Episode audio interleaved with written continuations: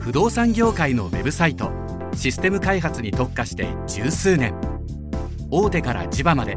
そしてポータルから賃貸売買管理まで。あらゆる不動産業界のウェブサイト構築ならサービシンク。ウェブディレクションやってますラジオ。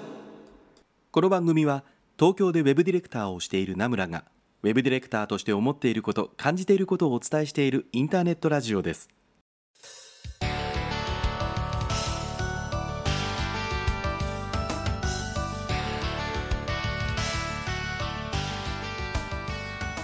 皆さんこんばんは名村真司です。1週間のご無沙汰がお過ごしだったでしょうか。ということで12月になりましたね、えー、師走でございます。えー、今年もあとですね27日、8日ぐらい、えー、終わりになるわけですけどもね、今年が、えー、今日が3日ですから、えー、あっという間にもう今年ももうすぐ終わりということですね。12月になって師走ということですけども、皆さんお仕事とかは忙しいでしょうかね、えー、師匠も走って逃げるという感じですけども、名村にとってはですね今年はもう3月ぐらいからずっと師匠は走り回ってたって感じでですねいつまでたっても追いつけないというような状態がずっと続いてるので今更12月になって師走だって言われたってですねそんなもん今年はずっとだみたいなことを声を大にして言いたいんですけども。えー、12月になって少し寒くなってまいりました。うんとやっとねなんか冬らしい気温になりましたよね。先週ぐらいまではなんかもう寒いのかどうかって言われるとどちらかというとまだあったかいみたいなね感じでしたからね。本当になんか秋っていうのが年々なんかなくなってるような気がしますね。あと10年もだったら本当に秋っていうのはですね一瞬で過ぎ去ってしまうような四季ではなくて3季ぐらいしかなくなってしまうんじゃないかって危機感をちょっと感じますけどもね。でまあその寒くなってきたなというところだけで住んでたらよかったんですけども先週じゃない今週か今週の水曜日ぐらいですね。めちゃめちゃ東京地方雨降りましたね。いやーすごかったですよ。実際にはあれか火曜日の夜か。火曜日の夜ぐらいからもうめちゃめちゃ降ってて、まあ、深夜ですけどね。僕その日あの火曜日のだから深夜25時ぐらいにあの車でちょっと移動してたんですけどもちょっと路肩に止めるぐらい降りましたね。怖かったですもんね。いやーもうヘッドライトどころかフォグランプもガンガンちゃんとつけてですね。でも時速30キロとか25キロぐらいとろとろと走らないと前が見えないみたいな瞬間がありましたから。ちょっと本当に怖かったんですけどもね。で明けて朝もちょっと断続的に降ってまいりましたということでですね。出社する時もちょっと怖かったただですね、えー、9時ぐらいにお客さんのところに着く頃にはなんとなく晴れててですね晴れてるというか雨が止んでて。で12時ぐらいにお客さんのところ出たらですねなんか空を見たら青いなっていうぐらいですね ピーカーになってましてどういう天気なんだこれはという感じですけどもね。まあそうこうしていたら今日ですよ。今朝ですよ。東京地方結構大きな地震がありましたよね。びっくりしました。まあまあ長くて揺れたんですよね。でまあ東京地方ではなくて確か静岡かどこら辺かだったと思うんですよね震源地がね。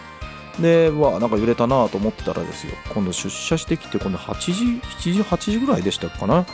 なんかツイッター見てたらと、えーと、大阪とか岡山の方が揺れたって言っててですね。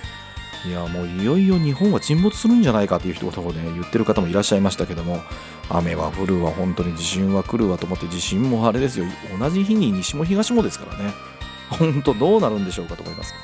まあ、そんな中なんですけども先週の土曜日ですけどもイベントディレクター談義にご参加いただきました。皆様本当にありがとうございました、えー、隔月でね、やってましたイベントですけども、えーと、先週ぐらいまでね告知をさせていただきましたが隔月で、えーと、愛媛のね、えーと、ウェブディレクター長田さんと2人でやってるトークイベントですけどもなんとこう前回で11回目ということですね。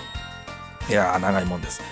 隔月でやってるので、まあ、おおよそ2年ぐらいになってきてですね、えー、年明けの1月が、えー、一応やる予定ですけどもね、えー、それで20 12回目ということなんで、24ヶ月、2年経つという感じですね。であの参加いただいた方はご存知かもしれないんですけどもね、あの第10回までは僕と長田さんはまあそれぞれ Zoom で、えー、遠隔でね、えー、参加していたんですけども、今回なんと2人でですね、松山から、えー、お送りをさせていただきました。事前に何にも告知をしてなかったのでですねもう参加いただいた皆様がこう画面に僕と長田さんが同じ画面にこう2人が映ってるって見てえどういうこと？みたいな感じだったんですけどもね。本当にもうその驚いていただくためだけにですね 企画したようなものだったんで出落ち感が満載だったんですけども本当にありがとうございました。ということでね、えー、ディレクター談義のこともオープニング明けに少しお話をさせていただこうかなと思います。というわけで今夜も30分ナブラについてこい。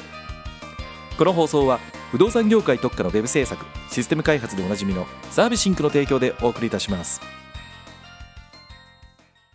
はい、というわけで、えー、今週も始まりました。あ先ほどお伝えさせていただきましたディレクター談義ですけどもね、えー、改めましてご参加いただきました皆様本当にありがとうございました。えー、90何名ぐらいだったかな ?80 何名かな？ぐらいお申し込みいただいてですね、まあ、あの、無料のイベントだということもあるの、ありますし、あの、土曜日の深夜ですからね、えー、夜21時からやってることなのでね、ご予定もある方もいらっしゃると思いますけども、大体45、6名ぐらいの方だったかな、参加いただけたんだと思いますけども、えー、2人で、長田さんとね、2人でいろいろお話をさせていただきました。で、早速ですけども、感想をいただいておりますので、少しおはがきを読ませていただこうかなと思います。ラジオネーム吉尾さんからいただきました。名村さんこんばんは。ディレクター談義参加させていただきました。オープニングで名村さんと長田さんが同じ画面にいるのを見てえあれ？なんで？どうなってんの？と見事に引っかかりました。名村さんがホテルから出演ということで最初はああ大変だなあと思っていただけに見事にやられました。本題の中身今回もとても考える内容が多く毎回参加していて答えというよりも自分にとってはどうだろうと考えるきっかけにさせていただいています。また次回の1月の回も楽しみにしています。ということでね、えー、吉尾さんありがとうございました。そして見事に引っかかっていただきまして本当にありがとうございました。ということですけども。あの当日もですねあの、ズームでやってたんですけどもね、あの、ズームのチャットにも、え、なんで、どういうことみたいなことを言っていただける方がいまして、もう、やんややんやのですね、えー、中の2人はゲラゲラ笑ってたっていう感じですけどもね。でもね、あの、やっぱり2人でね、こう、同時に参加してるというかね、横にいると、やっぱりリアルだとね、ズームと違って、こう、掛け合いがやりやすいですよね。それは終わってからもね、長田さんと2人で言ってたんですけども、本当に掛け合いがやりやすかったなと思います。あの当日もう行くのはあの別のね仕事がたまたま愛媛に行く仕事があったのでで、まあ、そのためにということでちょうどその日にイベントやりましょうということで仕事が終わって5時ぐらいにですね長田さんとまあ会って、えー、と事前にこうしようああしようみたいなことをね、えー、話をしておりましたけどもね本当にありがとうございました。えー、まだ実はですねおはがきいただいているので後でご紹介させていただこうと思ってますけども別のおはがきというかですねこれはですね Apple Podcast の、えー、と評価というかコメントですねの方でいただきました。えー、っと Apple Podcast の投稿ネームだったのがヒロアンダースコア iPhone さんからいただきました。えー、この番組についてなんですけどもね、えー、私もディレクターなので共感するところや学びになることが多くいつも楽しく拝聴しています。ジムで30分のランニング時に聞くことが多く、時間もぴったりなので、そういう意味でもありがたいです。末永く続く番組でありますように、今後、えー、今後お便りも送ってみようと思っていますということでね、えー、っと、コメントをいただきました。ありがとうございます。えー、っと、ヒロアイフォンさんいただきましたけどもね、えー、すごいですねラ、ジムでラン30分のランニング中に聞いていただけてるということでね、えー、こんな内容でいいんだろうかと思いますけども、まあ、聞いていただけてるということは本当にありがたいなと思います。えー、コメントもいただきましたしね、あのちょっとやっぱりね、こうまあ普段ね、本当におはがきをこうやっていただいてるのも僕はもうとても嬉しいです。ね、毎週毎週、本当に皆さんたくさんおはがきをいただけるのでね、えー、ディレクターという、ディレクターじゃないね、えっと、ポッドキャスターでいいんですかね。ポッドキャスター冥利に尽きるなというのは本当にしみじみ思うわけですけども、このようにね、あの、Apple Podcast のコメントっていうのも本当に嬉しいものですので、もしこれを聞いていただいている方でね、えっと、Apple Podcast で聞いていただいている方、えー、聞いてるよという方がいらっしゃれば、ぜひコメントもいただけると本当に嬉しいなと思っております。えー、というわけですけども、お便りのコーナーの方に行ってみたいと思います。はい、お便りのコーナーです。このコーナーでは、ツイッターのハッシュタグ、シャープウェブアンダーバーディレクションをつけたツイートか、ナムラのツイッターアカウントへの DM、おはがき投稿フォームからのご応募いただきました内容について、ナムラからお答えをさせていただいております。えー、まず最初はこれにしましょう。はい、えー、ラジオネームマサさんからいただきました。名村さんこんばんは。先日のディレクター談義ボリューム11に参加しました。ディレクターのやることって本当多いなぁとしみじみ思いました。そこで話にあった。で結局何すんの？って突き詰めると本当そこですよね。名村さんもこのウェビナーの中でディレクターはジャッジをすることとおっしゃっていましたがそのジャッジをするために普段どういったことをしたりしていますか？何か例があれば教えていただければと思います。ということでねおはがきいただきました。ありがとうございます、えー、ディレクター談義にもご参加いただきましてありがとうございます。本当にね嬉しい限りですね。えーとそうディレクター今回はね、ディレクターって何をするのかみたいなことを改めて長田さんと2人で喋ってみようという内容だったんですけどもあの突き詰めるとうんとディレクターってやっぱ指示命令系統でいうと上の方にどうしても出てしまったりいろんなものを判断していく仕事だよねっていうことをお話をしておりました。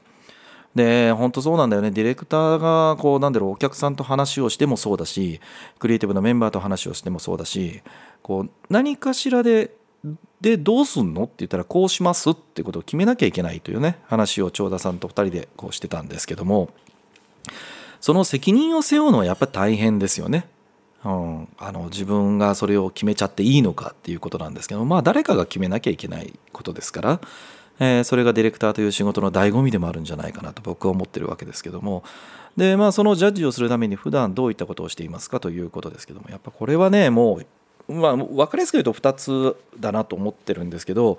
1つはやっぱりこう情報を仕入れることだと思いますね。その判断をするっていうことはやっぱり正しいか間違ってるかっていうことがいろんな多面的に判断ができなきゃいけないわけですけども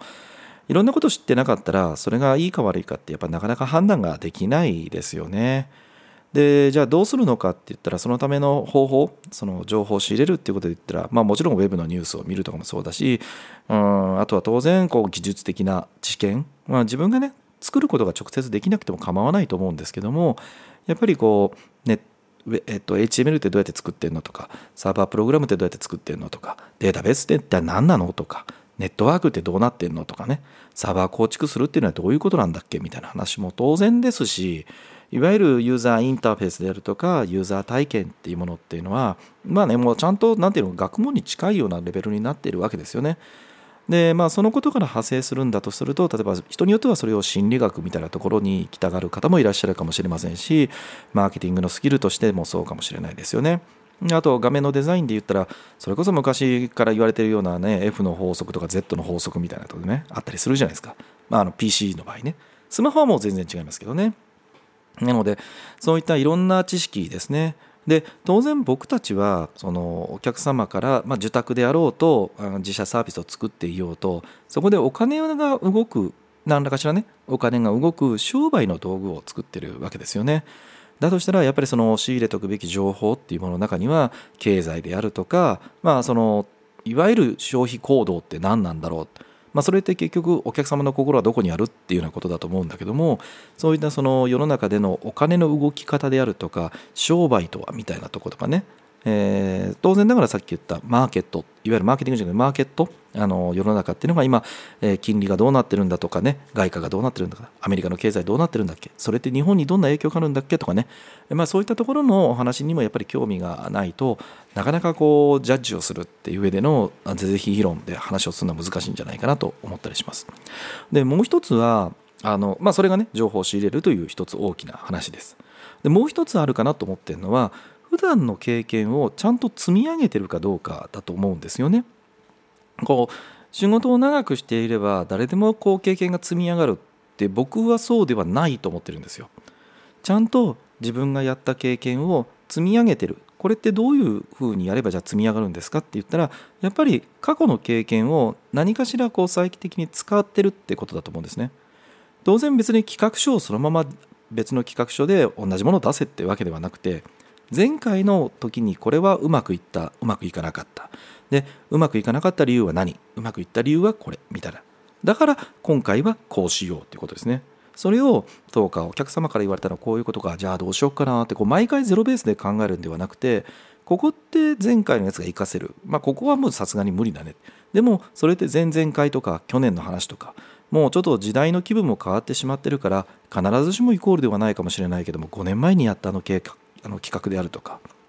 そういったものをこう自分の中でせっかくねトライアンドエラーしてきたわけですよ。ですのでそれをちゃんとこう毎積み上げていくっていうことが自分のその情報を仕入れるところにも結果的にはつながるんだけどねその自分の経験という情報を積み上げてるわけだからねでもその毎回毎回こう真っ白真っ白な気持ちで企画にね、向き合うとかっていうのはそれはもちろんあるかもしれないんだけどもその中でも以前の失敗談とかねえー、まあ成功談はそんなに頑張って考えなくてもいいかもしれないけども失敗談とかっていうものはなんで自分がそれを失敗したのかっていうのはやっぱり積み上げていく方がいいんじゃないかなと思ってたりします。その結果としてそのディレクターとしてねジャッジをするための知見であるとか経験というのが積み上がっていって過去こうもっと時間がかかってた判断とかっていうのが早くできるようになるとか前はこれで大丈夫かなと思ってたこう不安な気持ちがいや今回はこれで多分大丈夫というようなねあの自分の中で結構確信っていうのを持って判断していけるようになっていけるんじゃないかなと思ってたりします。はいえー、それではもう一個次のおはがき行ってみたいと思います。えっ、ー、とこっちにしましょう。えー、ラジオネーム矢口さんからいただきました名村さんこんにちはこんばんはディレクター談義に参加しましたありがとうございます、まあ、今回ね本当にディレクター談義のおはがきたくさんいただきましたね、えー、とても面白かったです。今回は特にお二人がリアルでお会いしているのでまさに深夜にやっている制作費の安い番、えー、トーク番組さながらのノリもあってとても面白かったです。まあまあ多分そんな感じでしたよね。で、格好書きがあるんですけども、えー、最初にお二人が揃った瞬間は、某水曜でしょうのオープニングを彷彿としましたっていうことでですね、あれですよね。あの、これラジオ聞いてる子たちわかんないと思うんだけど、僕と長田さんがホテルのソファーに座ってる絵面だったんですよ。だからあれですよね。この、今からどっかにこう、連れて行かれるとか、そこで企画発表されるとかってね、そういうのを知らない人には全然わかんない会話ですけども、えー、矢口さんはそういうふうに思っていただいたんだと思います。はい。えー、さて、その中であった、えー、01にする、1を10にする、10を100にするという長田さんのワークフローの図解を見て、なんかモヤモヤしていた、これ全部1から10って思ってた部分が自分の中ではっきりしました。そんな中、私は運用が始まってからの改善案を考えている時が一番テンションが上がります。名村さんのせ、えー、制作の設計をしているところがっていうのはこれまでのラジオを聞いてすごく納得感がありました、えー、これを全部っていうのはやっぱり難しいんですかね。また次回のディレクター談義も楽しみにしていますということでね、えー、感想をいただいてるわけなんですけどもね。いや僕もねあの長田さんのこうディレクターがまあ得意なのは01なのか10なのかみたいな話なんですけどさらにこう1回10にしたものをさらに大きくするという観点でこう10100にするっていうね10を100にしていくっていうところをこうどちらかというと運用フェーズにこう割り当てていらっしゃったんですけどあれは秀逸だなと僕も思いましたね。で僕はあのあの書いていただいてる通りでね矢口さん書いていただいてる通りであの設計あの特に画面設計システム設計まあだから本来は画面設計かな？サイト設計から画面設計のあたりで、ね、えー、押してる時が多分一番楽しいですね。あのこの画面に来てこの処理をした後に完了画面に行ってでその完了画面からどこに飛ばすと一番こうお客さん使いやすいかとかね。そういうのを考えたりとか。で僕あのユーザーインターフェースというか水とかあじゃあユーザーインターフェースは水とか空気のようにあるべきだと思ってるのであんまりごてごてねあのインターフェースで次でこれはございみたいな話ってあんま好きではないんですけどもでもなんとなくこうこのサイトにおいてここにボタンがあるのが多分一番自然だよねみたいなことを見つけたりするとかってね。そういうのがやっぱすごく好きだったり。であとはまあ設計しててきっとこうやってるとデレ、えー、デザイナーとあとエンジニアとかが多分作る時すっごい楽になるなとかえー、とこうやってればデータベースのテーブル構造多分きっと楽になるんじゃないかなとかでねそんなこと頭の中でもやもやもやもや考えてるのが一番好きなんですけども僕どちらかというと運用始まるとですね何でしょうあのちょっと語弊を恐れず言うとですね一番最初の立ち上げから関わってると若干飽きてしまうんですよね。僕もともとすっごい飽き性なのでよくこの仕事26でもやってるなと思う自分でも思うんですけども役者やってた時とか僕3ヶ月ぐらい舞台の稽古してるとだんだん飽きてくるの自分でも分かりましたからね。なのであのそこら辺はこう得意な人に任せると。ウェブ解析ができる人とかね、まあ、そういった方にも含めて協力をいただいて、まあ、次改善案を考えていくって感じなんですけどもねいやもうこの本当に長田さんのこの判断判断判断ではないかあのこうワークフローに対してどういうふうにしていくかっていうことですけども、まあ、実際ね僕も長田さんもやっぱ01ではなかったわけですよね。あの01が得意だっていうのはやっぱりプロデューサーさんの領域なんじゃないかなと思いますけどもね。えー、昨年ウェブあのウェビナーかウェビナーご一緒させていただきます。角掛武さんという方が友人に僕いるんですけども彼はもう多分01が一番得意なんだと思いますよ。話聞いてても絶対そうだと思いますもん。あの彼とは本当に自分のやってる領域が違うなってしみじみ思いますね。絶対あれああはなれないとかってつくづく思うんですけどね。あのまあ今度あのこの間ちょっと話も彼にはしてたので今度ゲストに来ていただければと思いますけどここら辺の話をちょっと掘り下げてみようかなと思いますね。はい。えーと、矢口さんありがとうございました。1月もまたやりますので、ぜひまた来ていただければなと思います。で、もう1枚行ってみたいと思います。えー、こちらですね。ラジオネームヨッシーさんからいただきました。名村さんこんばんは。某 YouTube 民です。ということでね。これ分かんない人は分かんないかもしれないですけど、まあ次行きましょう。先日、さゆさんのおはがきが読まれていたのを聞いて、あっと思っておはがきさせていただきました。多分お仕事には全く関係ないと思うのですがお仕事を長くされていると思うのでもしよければアドバイスをいただければ嬉しいです。私は仕事は単純にお金を稼ぐためとしかどうしても考えられません。なので仕事をうまくするためには人付き合いもしますが上司を尊敬とかは絶対ないですしコロナ前からもノミニケーションも仕事の方とは絶対にしてきませんでした。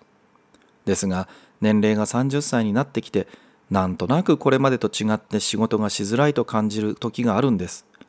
別に嫌われてるとかこれまでと距離感が変わったとかはないんです。それは自分も相手も。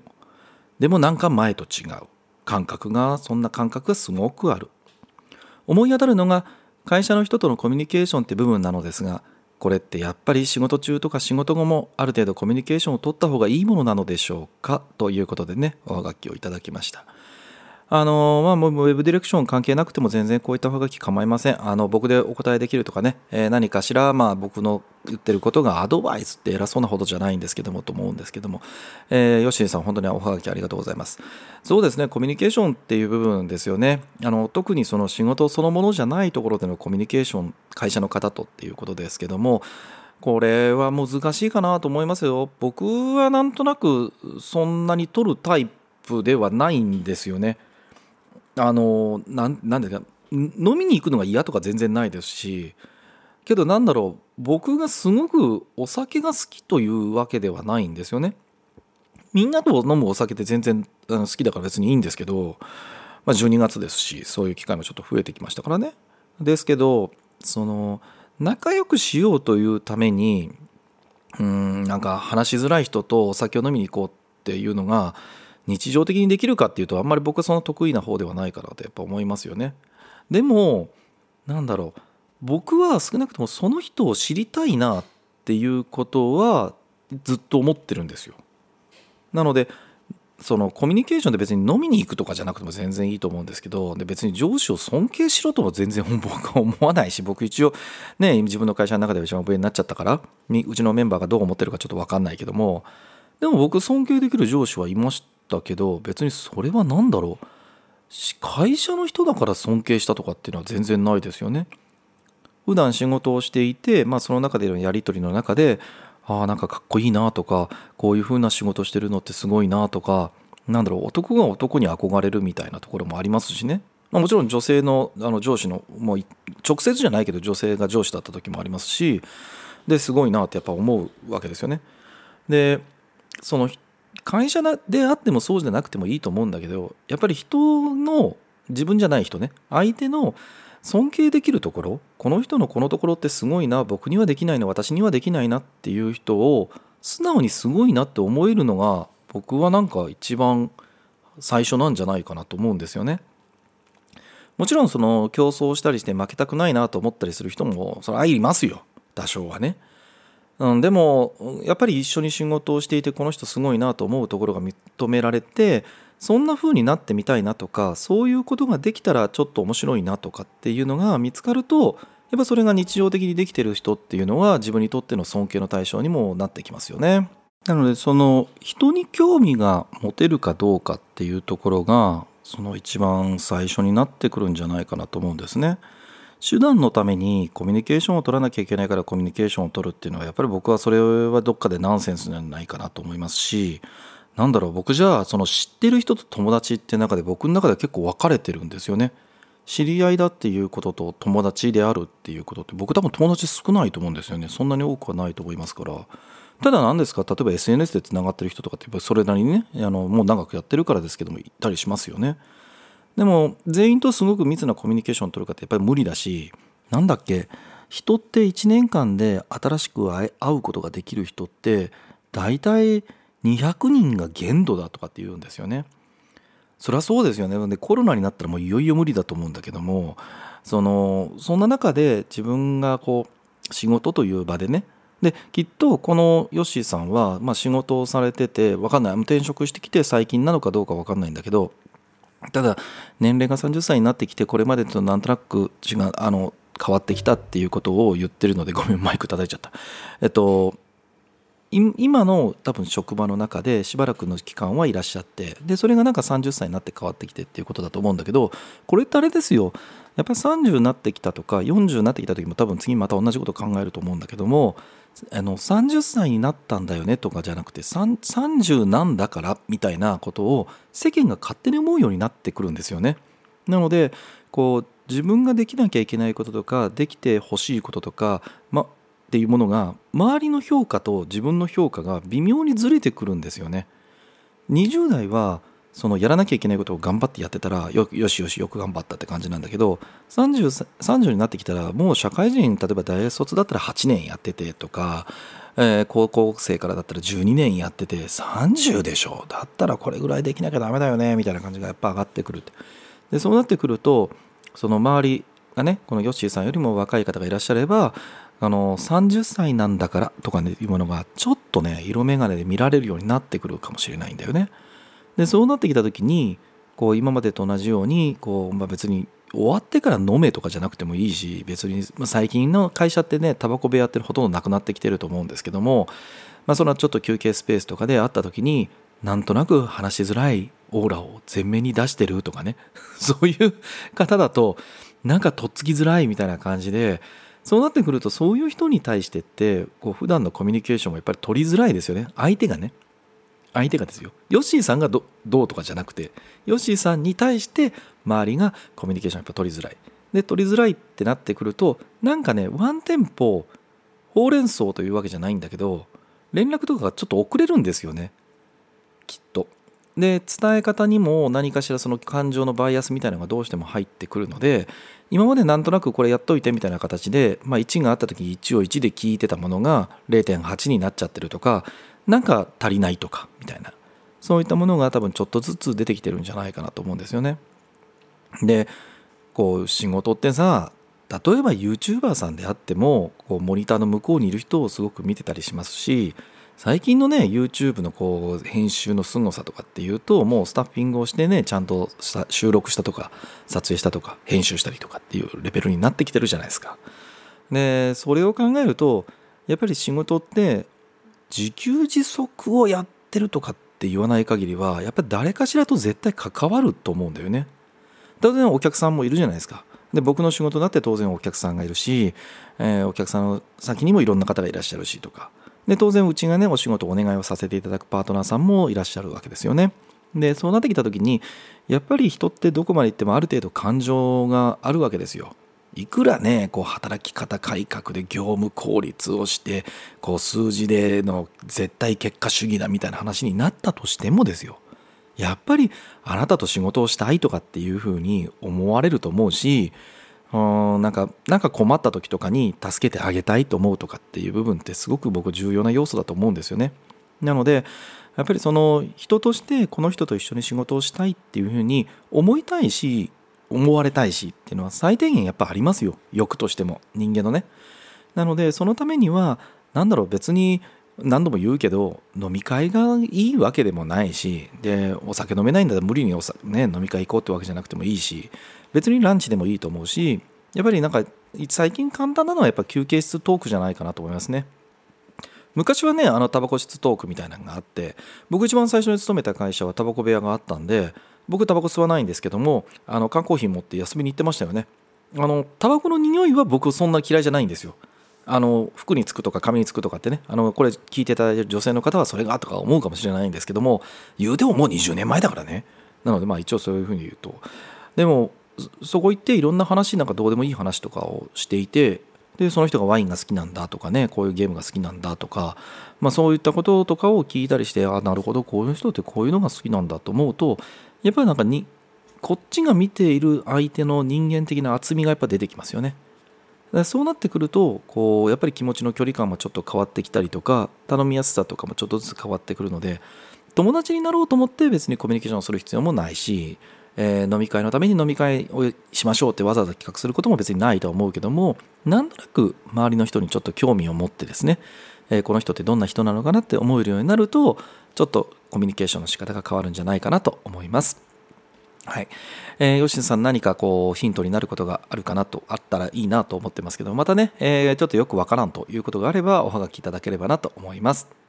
というところで皆様からの Web ディレクション、Web 制作の疑問質問のおはがきをお待ちしています。ツイッターのハッシュタグシャープウェブアンダーバーディレクションをつけたツイートか名村のツイッターアカウントの DM おはがき投稿フォームからお送りください。これからも楽しいおはがきお待ちしています。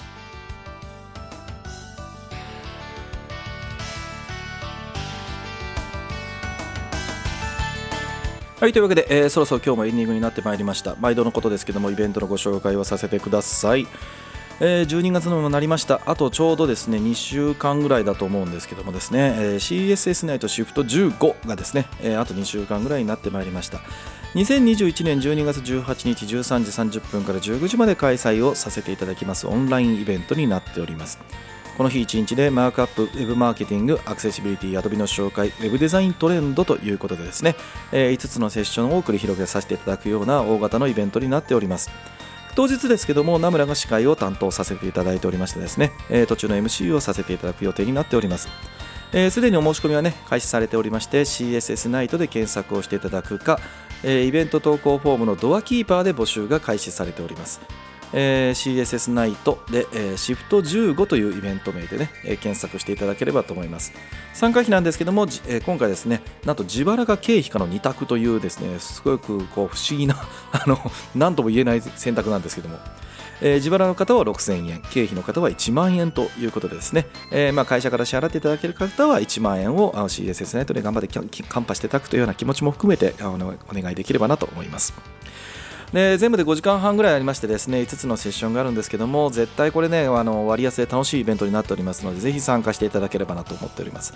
であのこの CSS ナイトでね、えー、読ませていただくおはがき、まあ、私がね MC をさせていただくのでこの番組と同じようにこの CSS ナイトでも、えー、同じようなノリでするつもりでおります。ですのでその CSS ナイトで読むおはがきも、えー、ずっと募集しております。すでにねもう10何通とか 20, 近20通近くいただいてるんですけどもね。あの出演者の方への疑問質問でも応援でも構いませんので、えそちらへのおはがきもぜひともお待ちしております。まあ、ということでですね、えー、2週間ぐらい後でですねもう CSS ナイト始まるわけですけどもだんだんだんだん緊張してまいりましたね。いやもう去年めちゃめちゃ緊張しましたからね僕ね。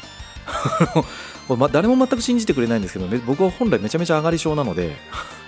当日もきっとまたあの腕が震えてるんじゃないかと思いますけども。だんだん寒くなってまいりました。オープニングになってましたオープニングでも言いましたけどもね年末も近づいてきたんですけどもね。皆さんもこう年末進行ってあるんですかね？僕はあんまりないんですよね。もう毎年うちの会社って。あの結構システム開発をやってることもあってですね年末だからというのもないですしあの年間の予算的なことで言うと年度末だからっていうのは実はあんまりなくてですね、まいわゆる3月ですよね。そういうだからすごく忙しいというのはあんま全然ないんですけども。えー、中にはですね12月中に終わらせなければならないと。今年中に納品だというような方がね このラジオ聞いていただけてるんじゃないかなと思いますけども。あのくれぐれもですね季節の変わり目ですから、えー、体調崩したりとか風邪をひいたりとかお腹を出して寝たりとかそういうことしないようにしてですね 体調維持に努めていただければなと思います。えー、この番組では皆さんからのお便りをたくさんお待ちしております。ツイッターのハッシュタグ、シャープウェブアンダーバーディレクションをつけたツイートか、名村のツイッターアカウントへの DM、おはがき投稿フォームからお送りください。このラジオはあまり重たい内容ではなく朝や昼や夜に何かをしながら聞いていただければ Web ディレクションについてちょっとしたヒントになるような放送をしています面白かった仕事のヒントがあったという方はぜひ SNS でシェアをお願いいたしますというところであっという間にお時間でしたお相手名村真司でしたというわけで来週も絶対チューニングしろよ。バイバイ。アイディアに形を与えサービスをユーザーにそしてユーザーをハッピーに。あらゆるサービスを考え抜いて形にする会社サービシンク。